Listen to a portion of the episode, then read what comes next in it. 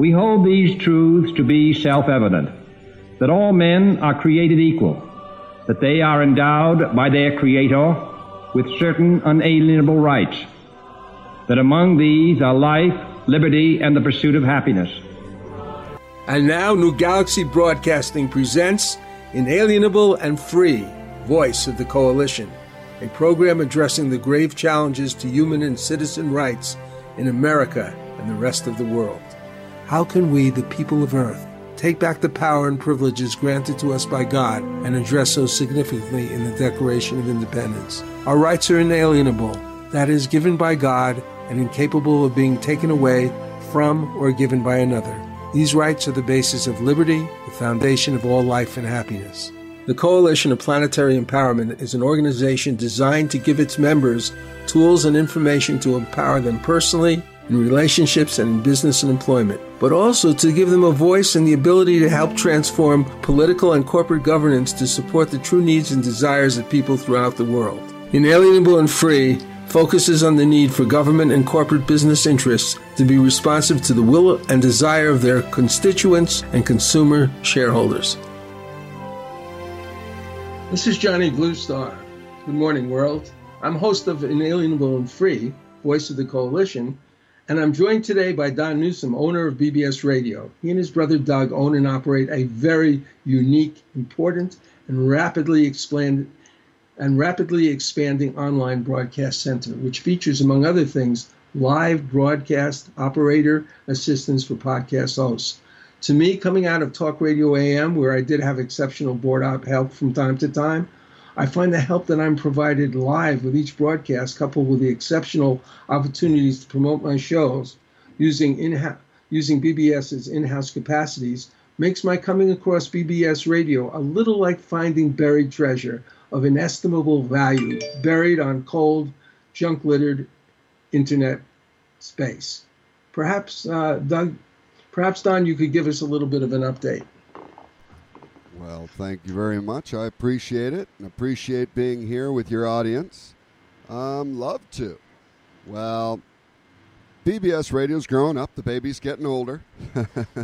Yep. And doesn't look too much older, though. No, it doesn't seem to age all that ungracefully, does he? No, not at all. It's like, yeah. Well, we're on a lot more stations now. We're on about, let's just say we're on over 120 broadcast stations now. We list half of them. The other half are, just about all of them are foreign portals across 13 countries. So we are internationally broadcasting through a lot of countries, a lot of services, a lot of websites, a lot of digital portals, a lot of radio stations. And we got an agreement back by iHeart, and, well, it was an application. We filled it out, and we've been going back and forth with iHeart Radio because they take all of our podcasts, and now we want them to handle our live digital streams. But there's a little bit of a process with iHeart, and we're just in the final step. So we communicated again yesterday, and it looks like... this final step, and it's insurance, folks. It's you got to have some serious insurance, or you're not going to be able to broadcast with them live. So that's the last little hang-up, and once that's done, we'll be there. And we've added a bunch more podcast portals, so when the broadcast is over, the podcast then gets syndicated to a whole myriad of new places, and we're adding them all the time. We're probably in about, trust me, it's got to be over 90 podcast portals you'll find BBS Radio Productions in. But Wow. We automatically syndicate them to about, let's say a dozen. And then the rest pick them up over time, or they get tapped by the broadcaster to carry their show feed. But it's significant. We're growing by leaps and bounds, having a lot of fun. We've added another... I would say 9 shows to the lineup in the last few weeks, and they're all coming aboard this week, today, tomorrow, and so on, and throughout the week. So a lot of new shows coming. We're having fun. Yeah. So thanks for asking. Well, thank you for telling us. Well, last week was an important broadcast because it was the first part of a set of programs called Informed and Awakened that are part of our Recipe for a Perfect World, a geopolitical perspective series. In this series, we look carefully at various ongoing geopolitical perspectives, which in the contemporary setting are typically unsatisfactory polarized solutions, which means that you have two or more major combatants about the policy in question. Then we try to come up with a non-polarized solution, something that's coming from a higher level, actually. In order to offset some of the dark moments of the discussion of this show, because we're really taking on the world as it is, right, John? Right, Don? We're taking them on and we're winning. Right. I can see all the progress we're having. Anyway, Jonima and Kawasu Wintergate, singers, songwriters, musicians, have three songs for us today through their band Lightforce that will maybe break up a little bit of the darkness. Well, now let's get back to the topic of the show. Of all the paradigms we can build surrounding solutions to unsatisfactory geopolitical solutions, the most important one is probably the existence and active participation of informed and awakened electorate. So how are we going to change things unless the people of the world, and in our case, particularly the people of the United States, wake up, right, Don? That's what we're trying to do, wake them right out of their slumber. And, you know, It's a pretty deep sleep. It's a deep sleep. It's almost as deep as the one we're in coming here. but how do you become? How do you accomplish this, and how can you assist in this process? Our task last week was to develop some of the steps needed for a citizen to become empowered in a way that he could become an informed, take part in being an informed collective that could bring in better government, corporate, and media policies, and make real changes in the world.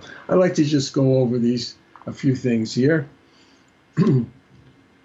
First of all, become informed through the best sources of news and information available to you. This would include mainstream and alternative media, conversations with friends, associates within different types of organizations, including political ones. And if you're a professional in media, direct experience of being at the event or persons in question, or investigating them yourself directly and talking to those who have also done that or have done that themselves.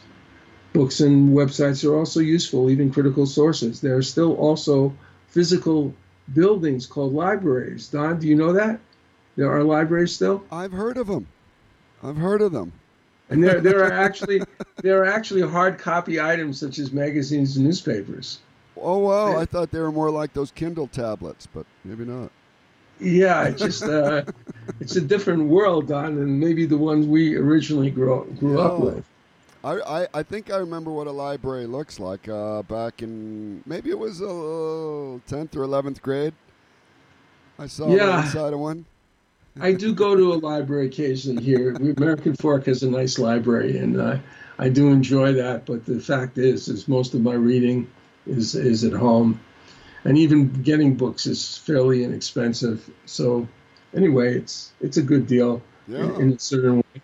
But I you can kind of miss libraries if you've used them a lot.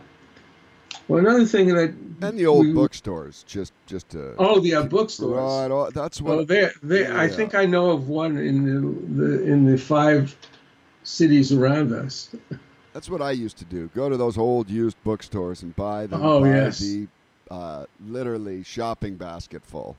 And that's how I did it. Yeah, I understand that.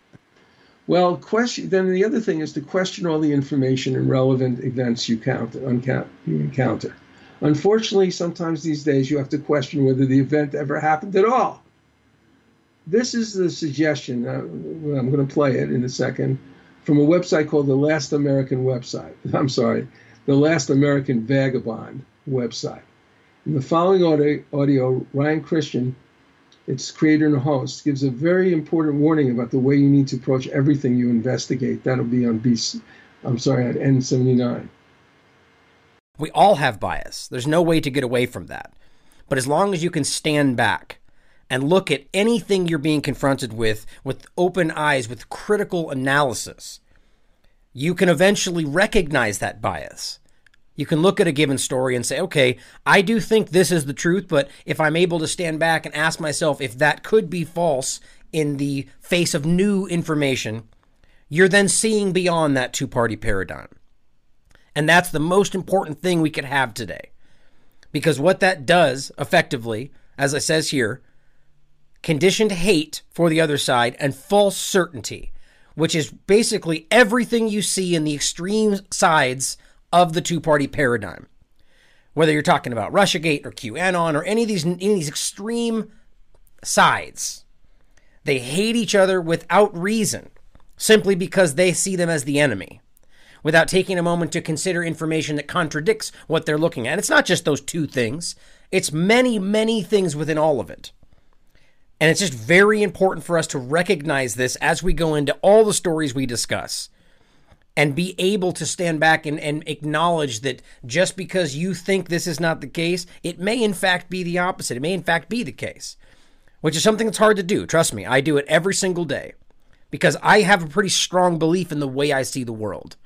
I have a pretty strong grasp on what I think is reality, but it doesn't mean it's the case. And I'm willing to accept that with every day going forward. Somebody just recently emailed me after my longer show yesterday asking if I was willing to have a further discussion about the flat earth theory. And you know, I do not think that's the case. I actually have done my research and strongly feel the opposite, but I'm absolutely willing to have that discussion with him because I'm open to anyone's perspective. And as we all must be.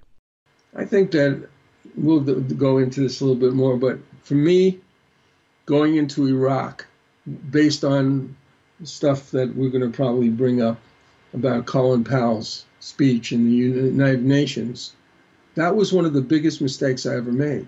I don't know how I could have prevented it, because there was, it all happened so fast, right? And well, it did. So, yeah. I began to question all of this later on, and it was really embarrassing.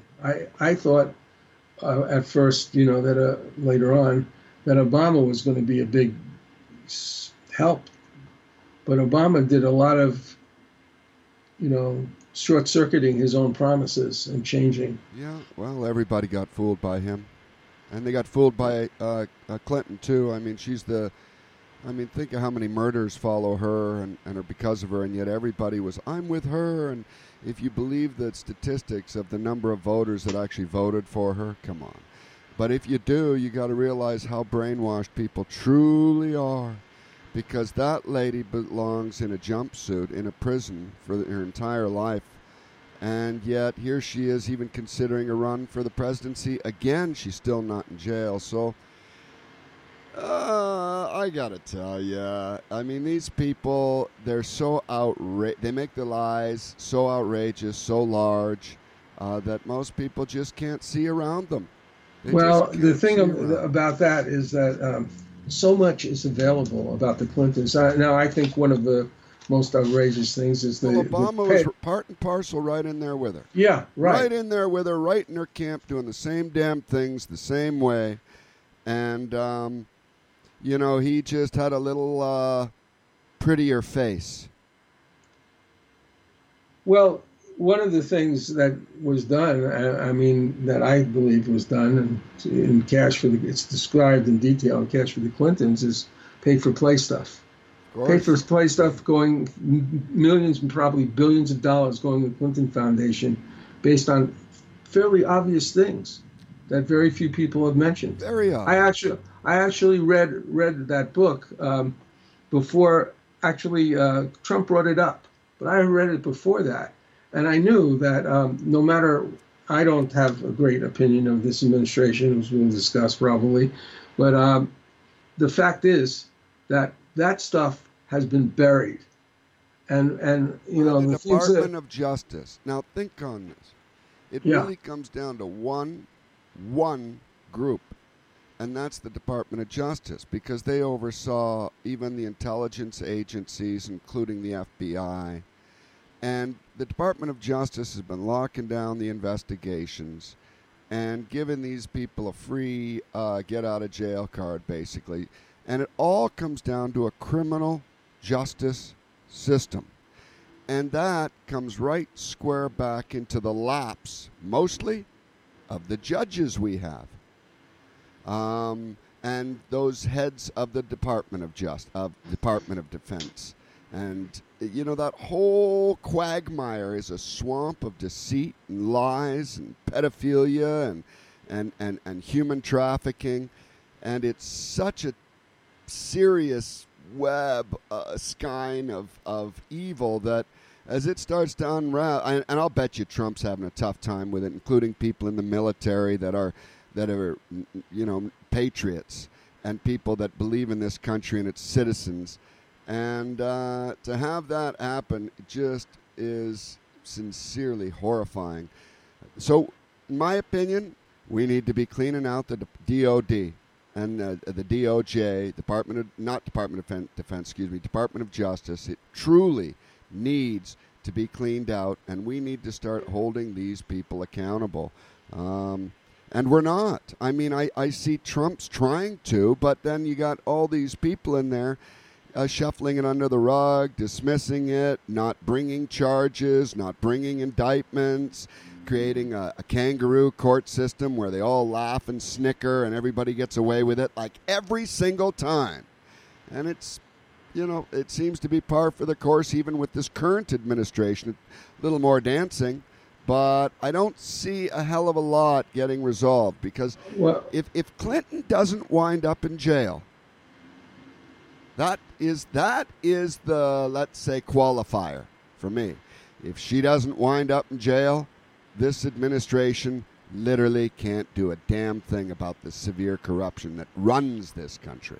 Well, okay. Well, I agree with that. Except I think that you're dealing with extreme corruption that's running this country now.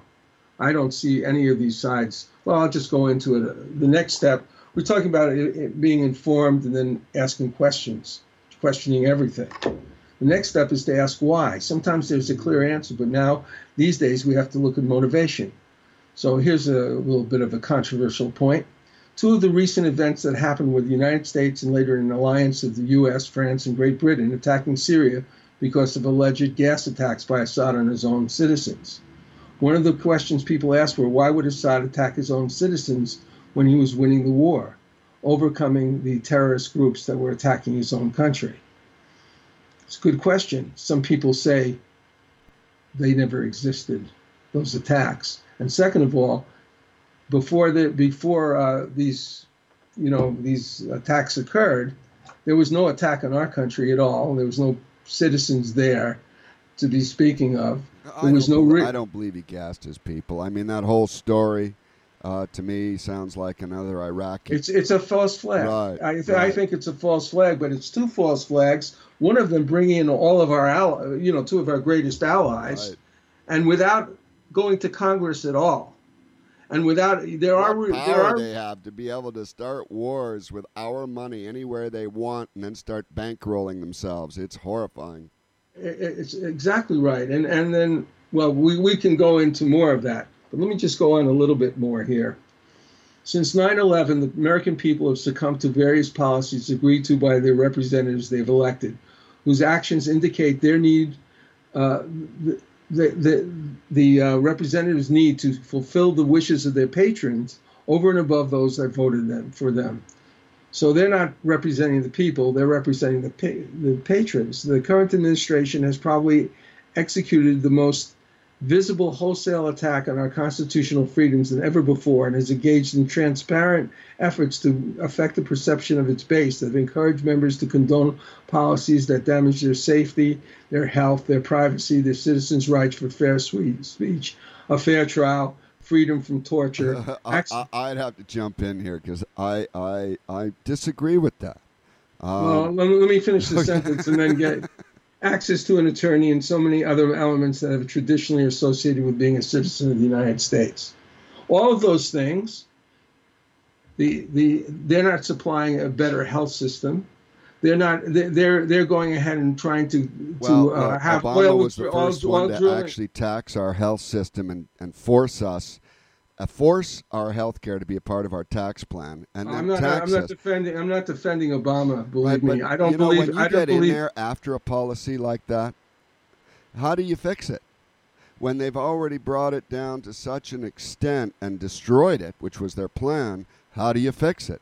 Well, you kind of have to roll with it because now it's a bipartisan issue, and you've got the issue, and you've got the issue laying in front of you. Now you have to compromise, make deals, try to bring it back to some semblance of civility when it comes to the healthcare situation. Well, the healthcare situation before Obama was terrible. Well, of course, look who was in. Well, I mean, there's been a plan. You have to have something like. Well, a lot of people believe we deserve free health care because Switzerland or because Sweden or because a couple other countries do it and it works. Well, you know, if we have a little country the size of Washington State, maybe if everybody's pretty wealthy and the money's gone there and now those wealthy citizens want to create a little paradise for themselves, that's doable. But when you start thinking you're going to do that on a large scale, like an entire country the size of the U.S., and then get the middle class, the bourgeois, to start paying for it all, because believe me, it won't be the rich.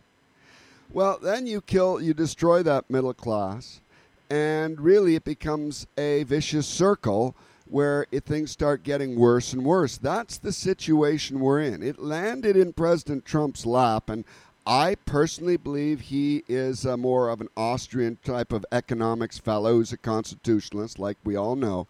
And I think he's trying to bring things back to some type of, a plan that doesn't involve, let's say, taking more and more money out of people's pocket and socializing it to the people who just are illegal aliens or anybody else. And I know it upsets me because people should be coming here free and not creating these sorts of problems for our culture and our country.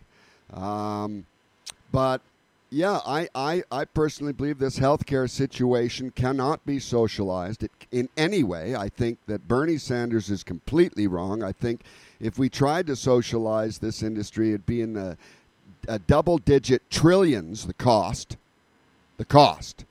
to do what everybody thinks needs to be done so we could all have free health care. And then we would be Venezuela times 100. So this health care plan shouldn't, it can't be nailed on President Trump's forehead because he didn't create such a mess. Well, I think I do disagree with you because I do think we need a certain type of single payer system. I think that it's part of our right. In other words, that I've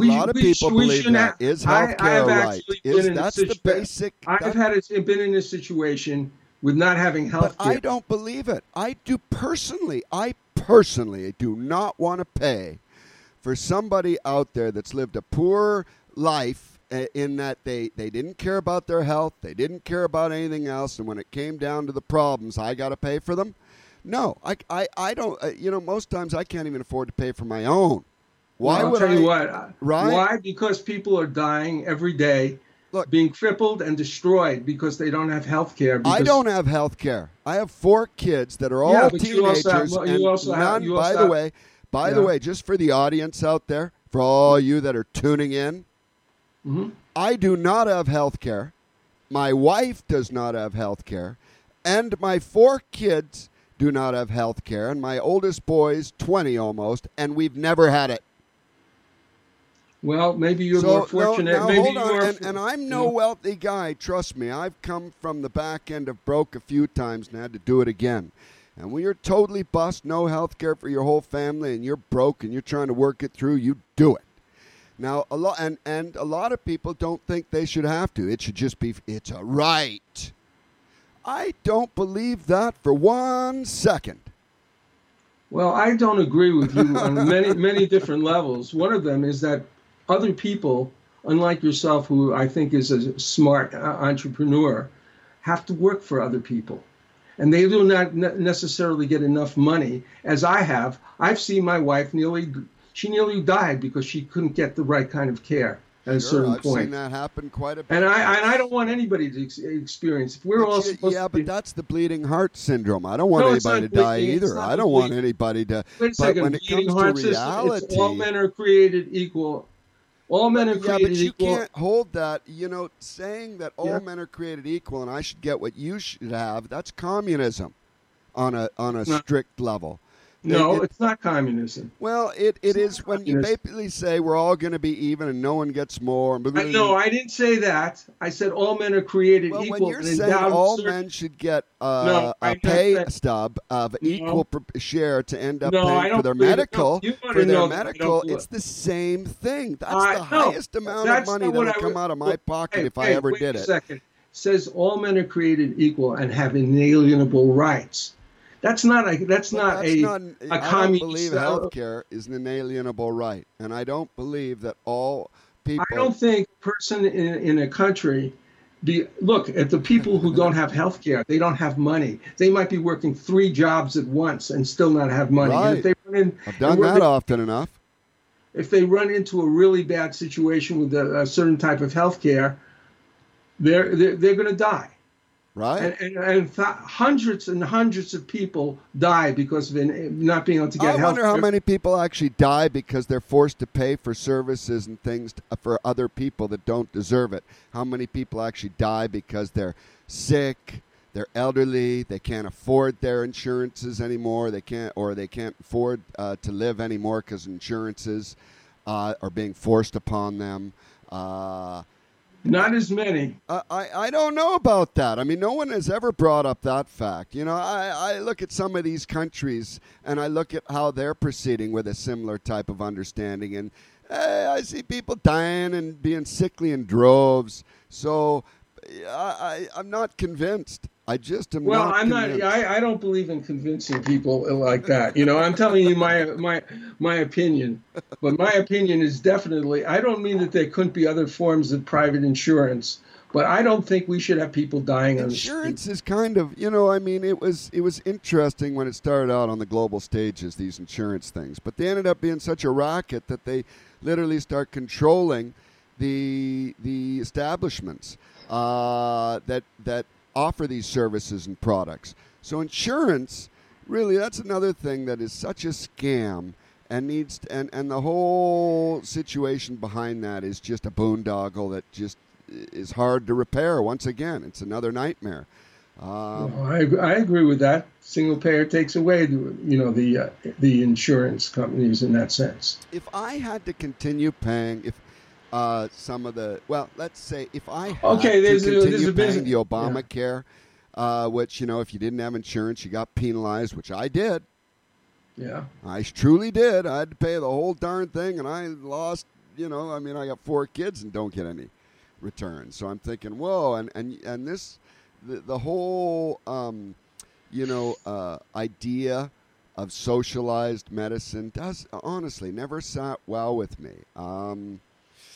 A smaller country, that might work. If we were to bring power back to the people and stop giving so much power off to these foreign international agencies and large corporations and our government, federal government, we start bringing it back to the people, local levels, state levels, which really should be done, then we could be doing these things. Oh, well, yeah, single payer. Let's get free healthcare. Here's something important. Here's something to realize. If you have Medicare, which I do, I have Medicare, and I'm not using the government as a provider.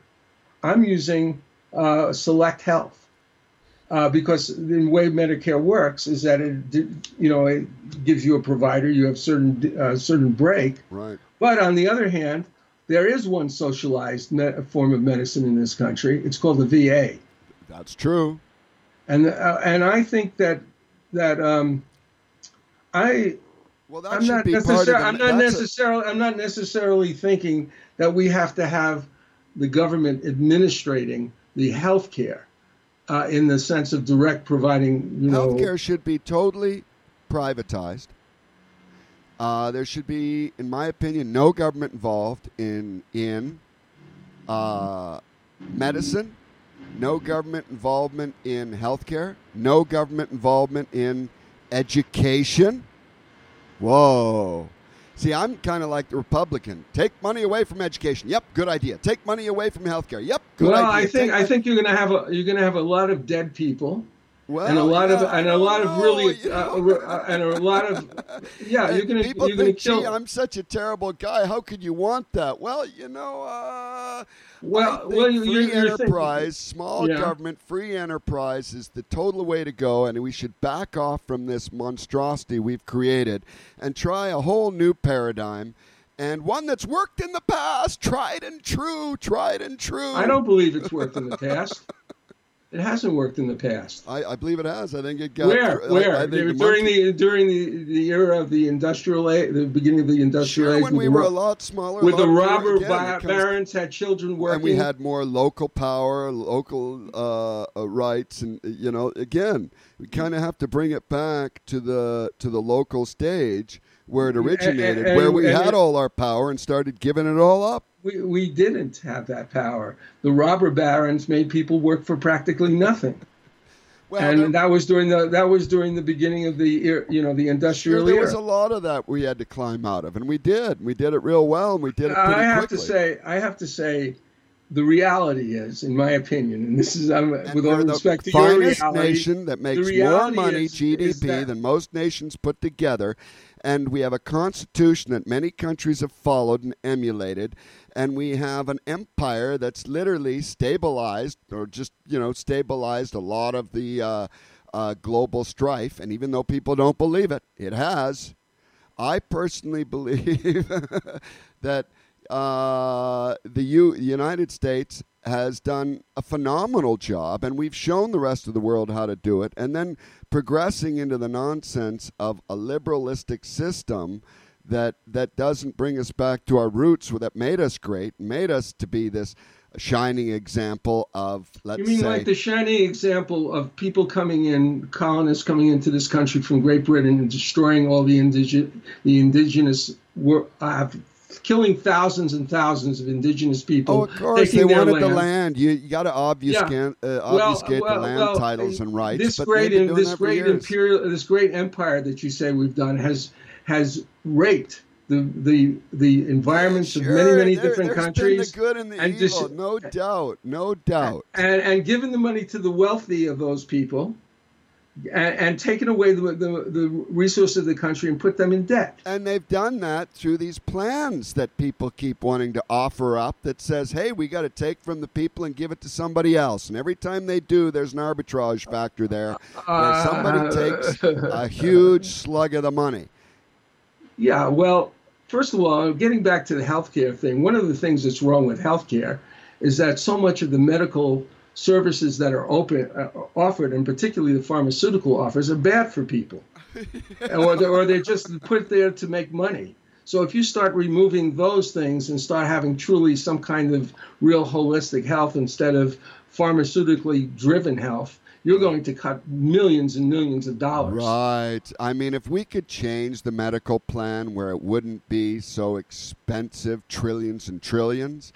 But it's not just expensive; it's dangerous. It's, of course, and real holistic healthcare things are. I mean, yeah, that's why I say privatize it all. Privatizing it.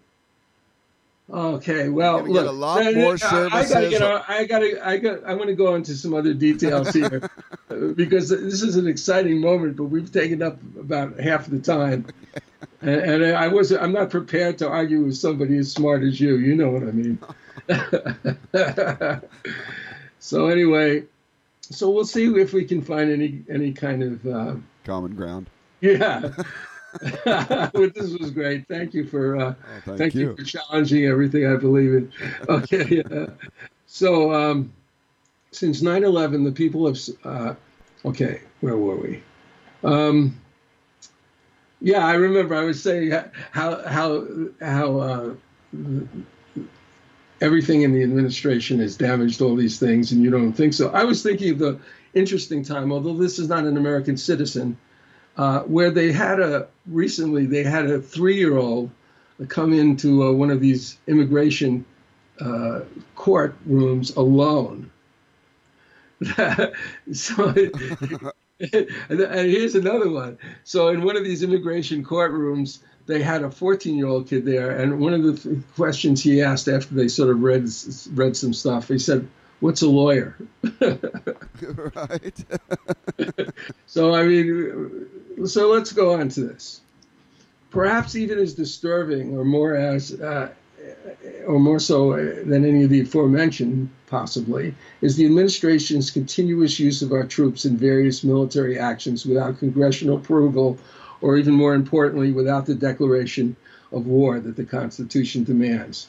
This safeguard, assuming an intelligent Congress dedicated to represent their constituents and the good of the country, is especially important when existing in a world constantly standing in the shadow of global nuclear war.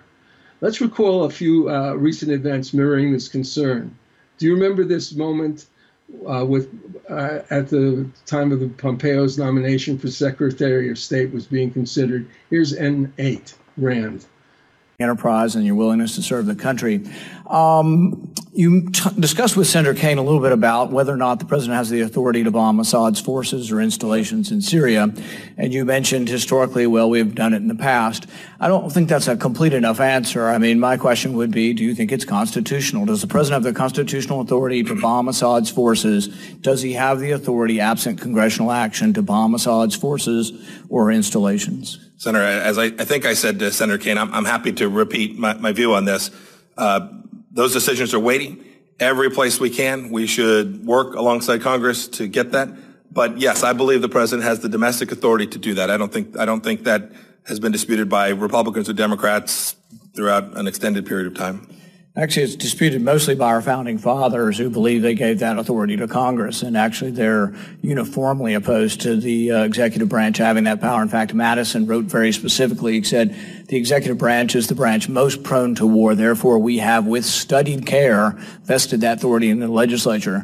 So the fact that we have in the past done this doesn't make it constitutional, and I would say that I take objection to the idea that the president can go to war when he wants, where he wants.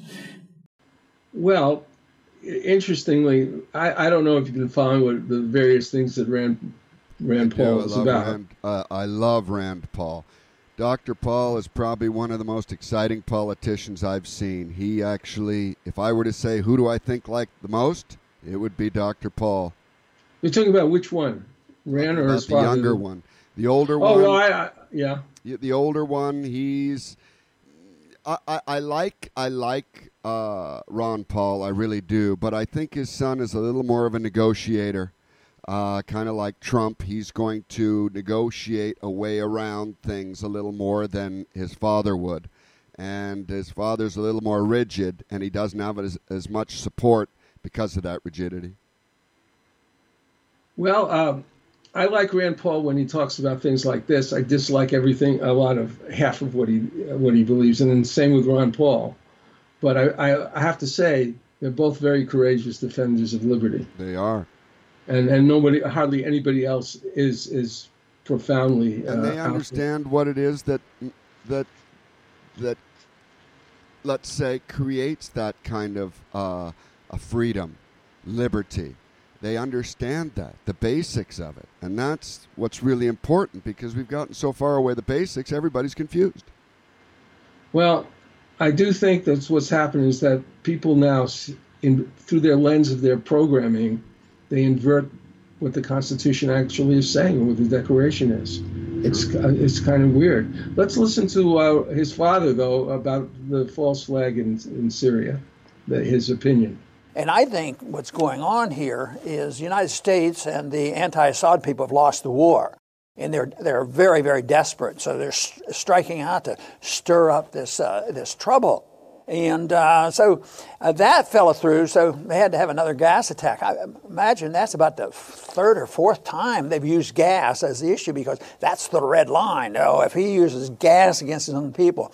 So the argument is the way the people that perpetuate these false flags is that Assad is gassing his own people At the same time, he's winning the war, and the people are flocking back in to go to the territories that he has returned to the government of Syria.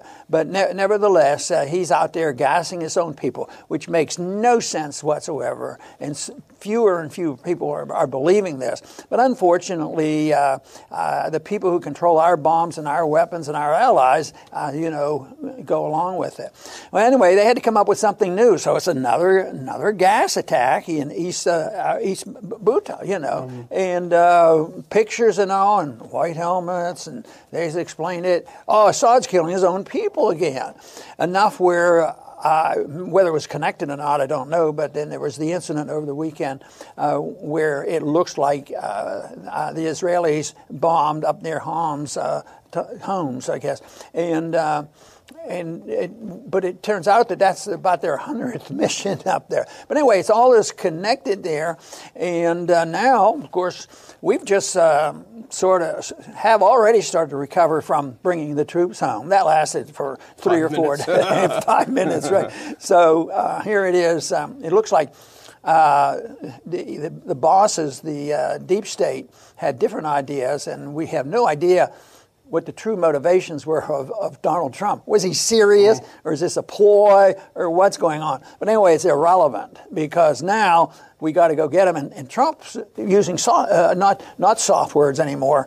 He says, these guys are going to pay. So where do you think we stand on this? When do you think our troops are coming home? Well, I think it was Pat Lang, our old friend who runs Six Semper Tyrannis, who said, why doesn't Trump simply pick up his phone and talk to the person who's on watch at the CIA or NSA and ask them, do you have any evidence that this happened? Rather than sitting there watching TV. And the neocons, it's a constant stream of neocons on TV playing it as a gospel, but we don't know anything about the attack. The only word, as you suggested earlier, the only thing we have is a report from the White Helmets. And of course, they're portrayed in the U.S. as the good guys. But people need to understand this. They were founded by James Le Mesurier, who was a MI6 officer, a British intelligence officer with USAID money, $23 million. They started with USAID money. It's now funded by primarily the US and UK governments. Their website is run by a rebel or affiliated PR company, the Syria Campaign. They are clearly in the camp of we must overthrow Assad. And so here they come out once again for the third major time saying chemical attack. And nobody questions two things. Is there any evidence? A, and B, why would Assad, on the verge of victory, suddenly decide, things are going too well for me. I'm about to win this war. I better release some gas just to make everyone hate me and want to invade me. It's so preposterous. Well, there have been two recent attacks in Syria, as we've been talking about, alleged attacks. And we have the allies come in on the second one. Both were accomplished without express permission from Congress and were claimed to be false flags by some of alternative media. First attack on the Syrian government was launched before the UN Security Council, with an already scheduled meeting, could act and make sure that the reality of the attack was confirmed. The second attack was quickly put together and executed. In neither case did the Trump administration go to Congress. As the Liberty Report said, some claim that the gas attacks were staged by White Helmets, an organization supposedly part of the Syrian Civil Defense Force, but actually directly connected to the terrorists who Assad was fighting and created a false flag to give the U.S. and its allies a reason to attack. I'm not saying this is true, but I'm saying that the alleged witnesses on the ground in Syria, whose work is described in alternative media, is saying that is true. There are lots of cans of worms to be opened at this point. Asking the question why can bring interesting results, but you cannot always get certain answers from what you believe to be reliable alternative media. But you can at least often see a case being made that may open you to questioning any belief that was generated by mainstream media. So, Don, here's a situation where, honestly, I do think, having listened to reporters who were on the ground, who risked their lives to be in Syria during this time, and have investigated the White Helmets for a long time, I think it may be true. And I have as much reason to think it's true as probably more of a reason than the other, because Why do you attack so immediately? Why don't you ask Congress? What is the big deal here, especially since it's completely unauthorized attack in terms of the agreements in the Security Council, because you're not supposed to be attacking someone unless they're attacking you or you're trying to, you know, rescue your own people. You're not supposed to just go ahead and have humanitarian grounds to attack, because that can always be used as an excuse, right? Well, that's true. Yeah, yeah. So, and the fact that it doesn't even go to Congress, and then you have to, okay, so proving the situation. So what's going on? Congress said it was all right later. So if they were given, but let's say they were given information by an intelligence agency, should it stop there, especially about a military strike, or should they check it out with their own resources? I'm getting back to your idea of like a citizen watchdog committee or citizen oversight committee, because I don't think that you can you need to actually have extra people, citizens, look into some of the information that you're getting from these intelligence agencies. And I realize those people might have to get certain special, classified categories for what they're doing, security clearances. But still in all, it's making me very uncomfortable that you have these intelligence committees and there's a war between them and the two parties. And they're basically, they're basically coming, in certain cases, doing very unconstitutional things, allowing things to happen without taking any control over them, which is their right. Right. Yeah, no, I agree. They've ceded a lot of power. And the executive branch has gone way out on a limb, doing things that Congress, is supposed to have the total control of the purse strings and where we go to war. Of course, that was one of our protections. It's unfortunate that Congress has been so remiss in their own duties and pretty much handed off that power to the executive branch, and they use it, and they use it liberally, unfortunately. And it gets more and more deep. And here's one of the dangers of the Syrian attack. And I believe that this Syrian attack, as they say, they told the Russians about it first.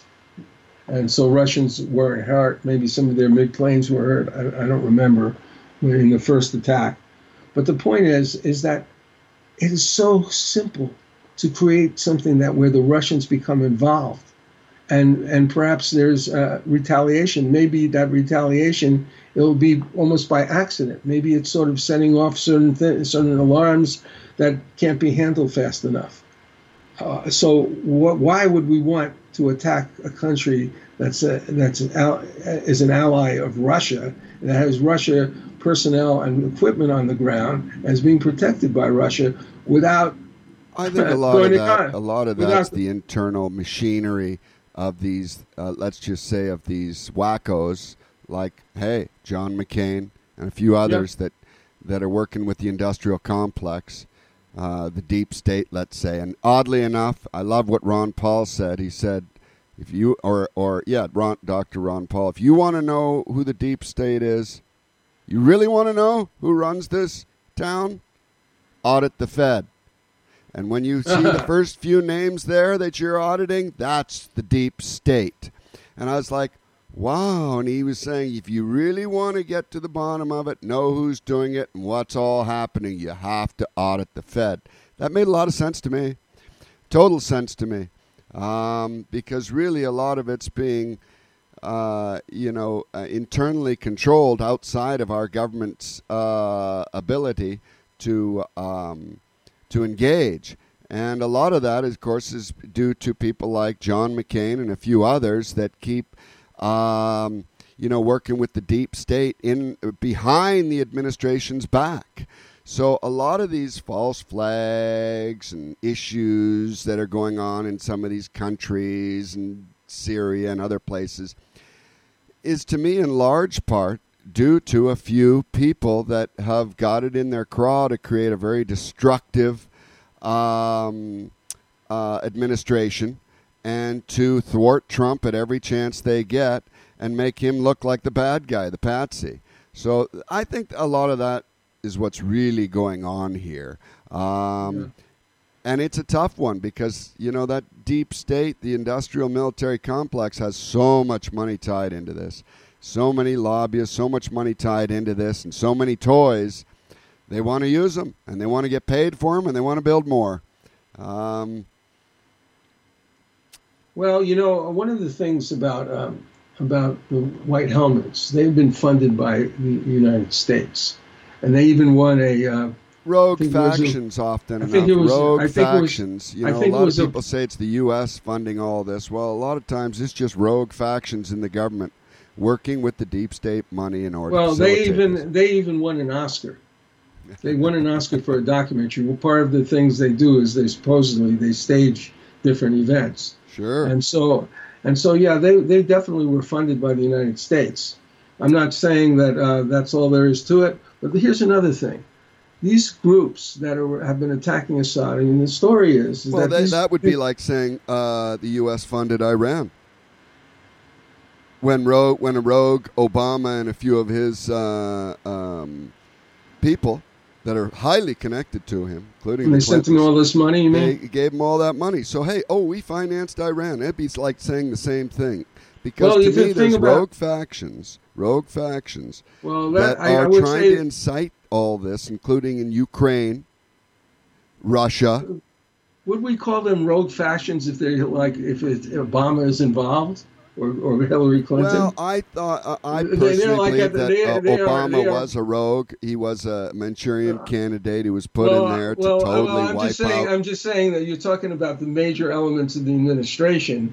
And you're not talking about some. Well, I personally think Obama wasn't smart enough. I think a lot of the people that were around him were pretty much running the show and letting him be the pretty face to take the fall.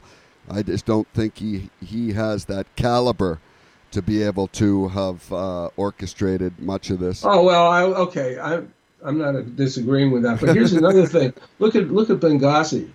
I'm not saying that I know for sure about this, but I'm just saying one sort of theory is that the reason that security wasn't given to that embassy was because they were involved in gun running. Running guns to people they said were our enemy.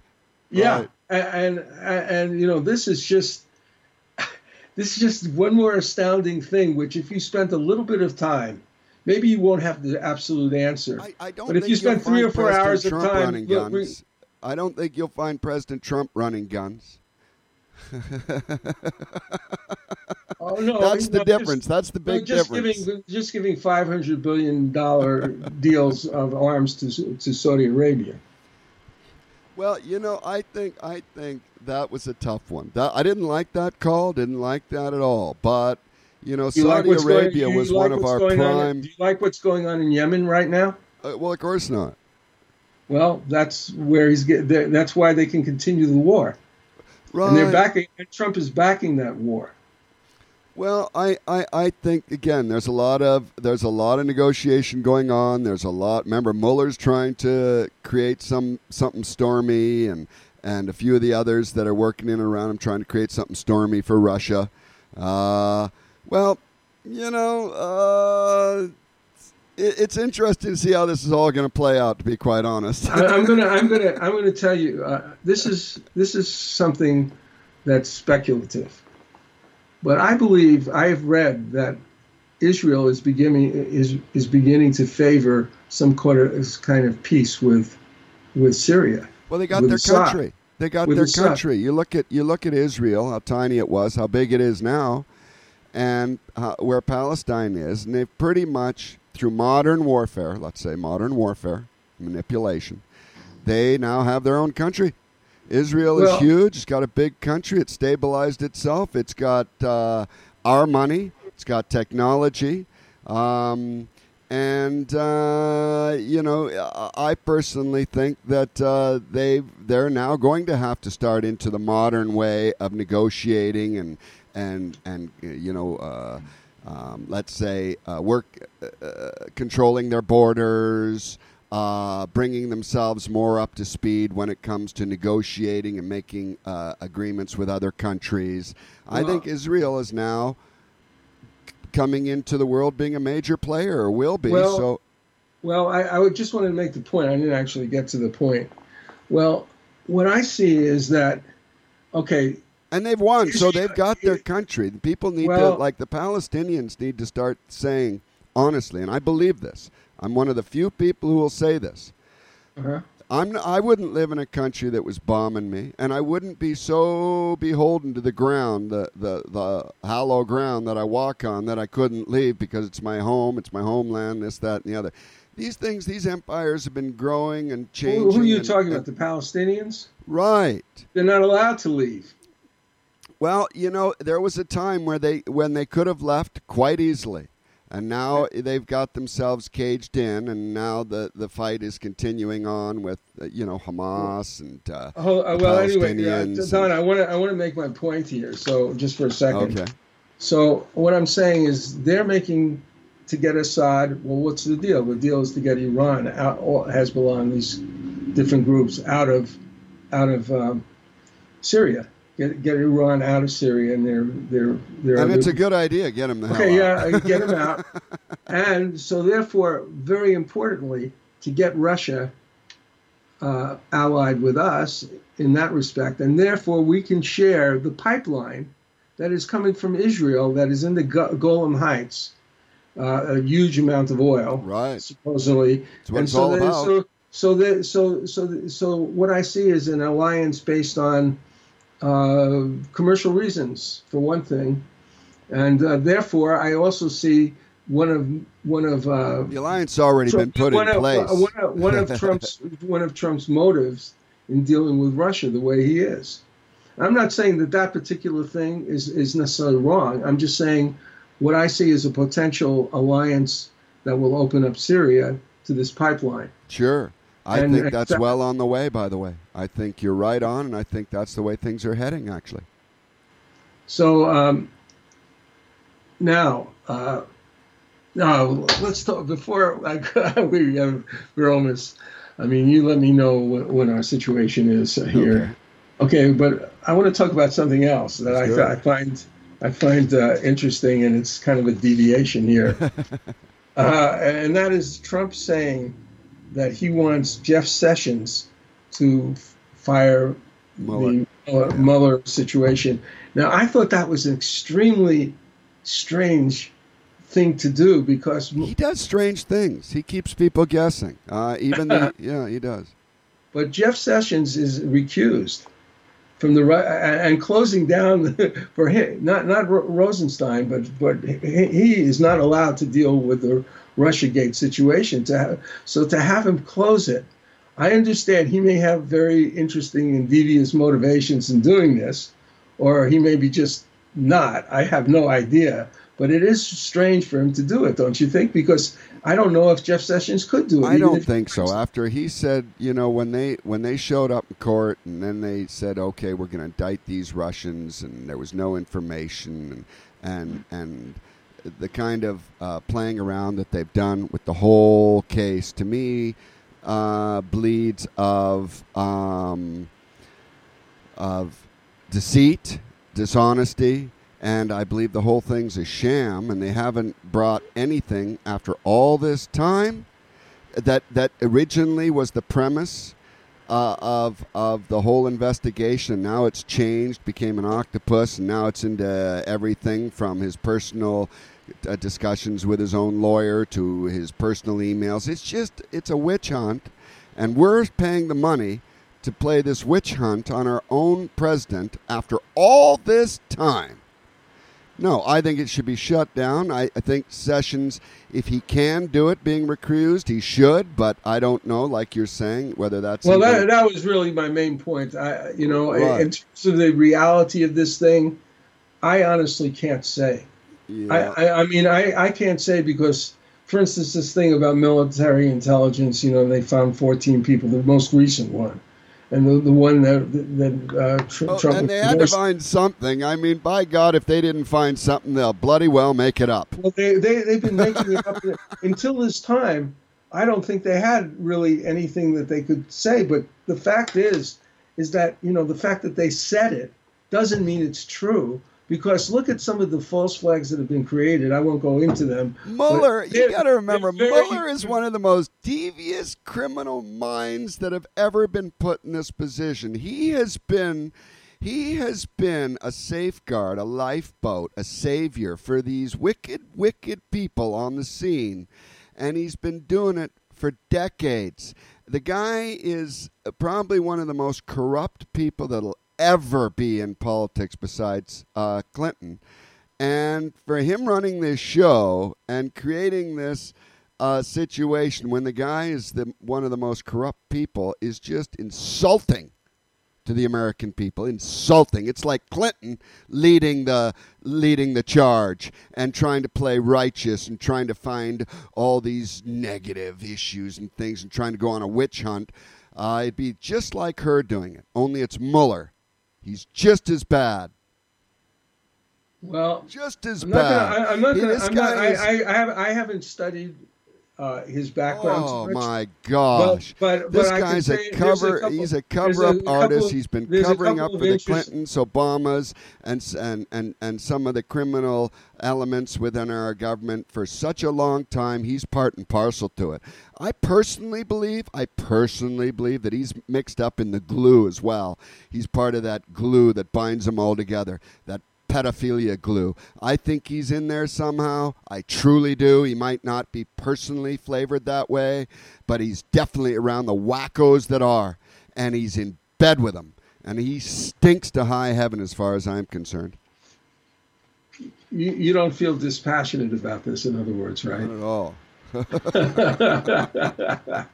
Well, all I know is he was around, the 9/11 Commission. Of course, he's part of that problem too, and other things. Obviously, he's a friend of Comey's. He's been part of the cover-up problems for decades. This guy. But the thing about it is that I just see all of them as being tremendously corrupted. I mean, we just talked about Syria. That's a very corrupt thing to do to attack them. But it's so important. That's the thing. The more important an area is, geopolitically speaking, the more hell it's going to go through. Syria's in it now. I mean, you get this oil pipeline, and you got some of the biggest money. Once we start moving into a country, the big money, the big oil companies move in. I know I was in that business, and I saw how fast they'd move into Pakistan or Syria or Jordan or it move in so fast. The big money that and through their own agreements that nobody really gets in there before them, so they take all the cream of the crop and then start hammering down agreements to keep it that way. It's the way of it. Syria's in it now, and they got a hell of a situation because, I mean, look at where it's located. It's perfect spot. Do you know what? Syria's always going to be in a prime location, in a prime spot, so they're always going to have problems until we can either sit down and hammer out a level playing field or not. And Israel's in it, you bet. Well, you know what, Don? I'd like to take a little bit of an unusual break here. I'm not sure where we are in terms of, time and so forth, but I would like to play maybe... I can't. Pardon me? I'd like to play a few songs in Let's do it. In sequence. This will be 3 songs, and then, take a break between the songs. But anyway, the first one, first of all, I just want to say this. George Santayana is a great poet, I am sure, but his poems can be a bit depressing. But there's one line that's always stuck with me from Sonnet 25. In the midst of battle, like in the midst of our conversation today, in the midst of battle, there is room for thoughts of love. So in the midst of these great challenges we face, we need to remember the good things, the beautiful things. So here's Lightstorm's tribute to such a beautiful imaginations. It's called Sweet Dreamer, M41.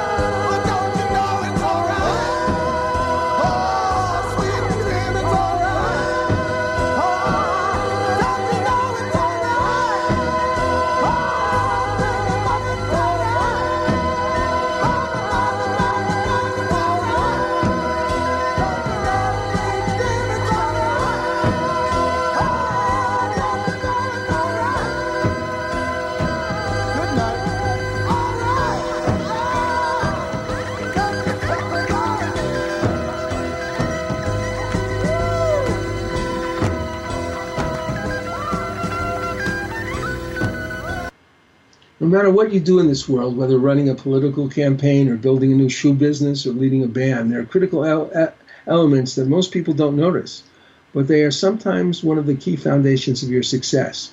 This is a song about one of those forgotten pillars of organizations that actually work. In this case, the roadie, forgotten hero and essential ingredient of all successful touring bands.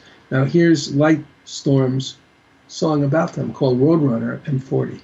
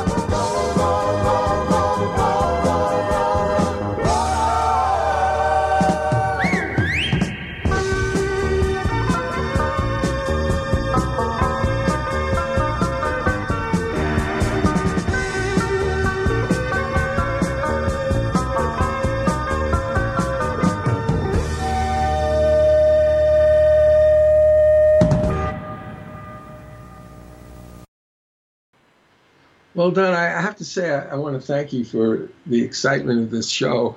Thank you. Are you kidding? But I promise you that the next couple of shows are going to definitely challenge you. So we're going to see where you go with that. Fantastic. I like a good challenge. We believe in free speech and BBS. And so well, now you know why I don't have my own show. Because if I had my own show, anybody who listened to me would go, gosh, what a prick. I don't want to be on his network. Well, you are on his network as a featured guest, but I understand what you mean. But we're going to go into some depths of things that I've discovered. Anyway, what we're going to do now is we're going to play the extra and then a sort of a special ending. Another ending here, and then we're going to end with which I really think we both need now, a song called "Give Me Your Love" by Lightstorm. Give me your love. I like the sound of that. So we'll play those in sequence, and we'll say goodbye to everybody. It's INF Extro 2, SB10, and M39 in that order. Got it. And you know, the thing about it is that we are trying to talk about paradigms. And you and I disagree a lot about what's happening on the ground, so to speak, in certain areas.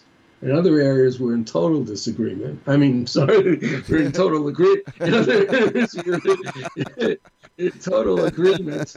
But when it comes to the paradigms, we seem to come pretty close. Because we recognize that there's an imperfection in everything that's going on. And when you start thinking in the opposite way, which is really a freedom that most people don't have. If you listen to MSNBC or Fox News, they're not thinking about new paradigms. They're right. Too busy criticizing the other person's paradigm. Right. So anyway, right.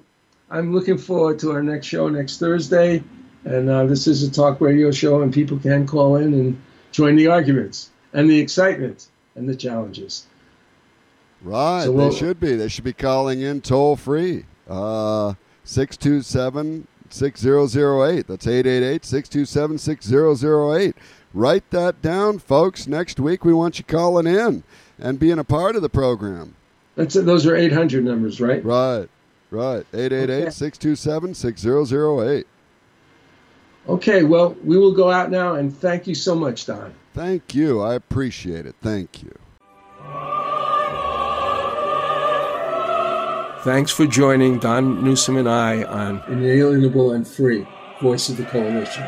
As we go about developing our new organization, the Coalition for Planetary Empowerment, we hope you will consider the importance of taking part in the electoral processes of your government and asserting the rights you have to vote for the companies you respect and love by casting your ballot as a shareholder or as a consumer with what you buy. We hope soon to make this possible through a social network responsive to your needs through dialogue about your rights as a citizen, but also to be able to effectively act in concert with like-minded colleagues to find representatives of government and business executives who will hear your voice and appreciate your message. See you soon.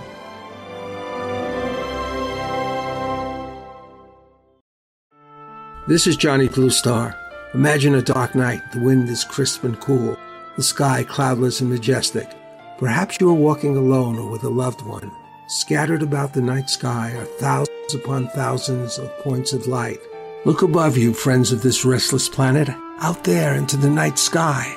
Unknown worlds await, beauty beyond imagination, intelligence beyond comprehension, life in its infinite forms and variations, yet all from the same seed, the same fundamental vibration, a cosmic tapestry of infinite light, at each thread unique and indispensable. Look above you, out into the vastness of the night sky, for your destiny lies out there, somewhere among the stars. I was born with money and golden toys, never had to beg or borrow. You've run my life so perfectly.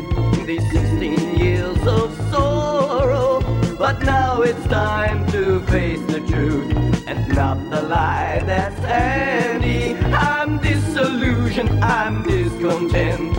Father, understand me. Give me your love, not your money. Give me your love, not your money.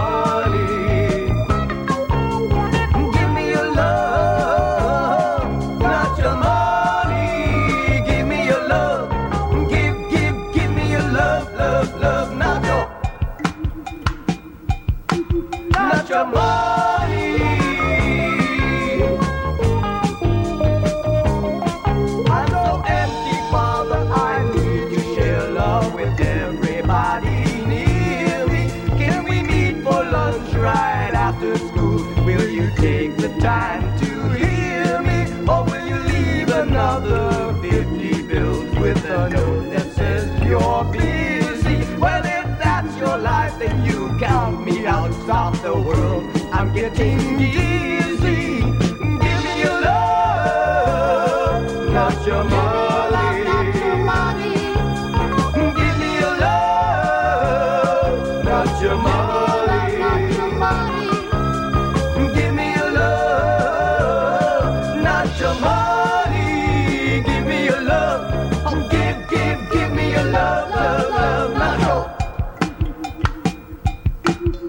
Your money.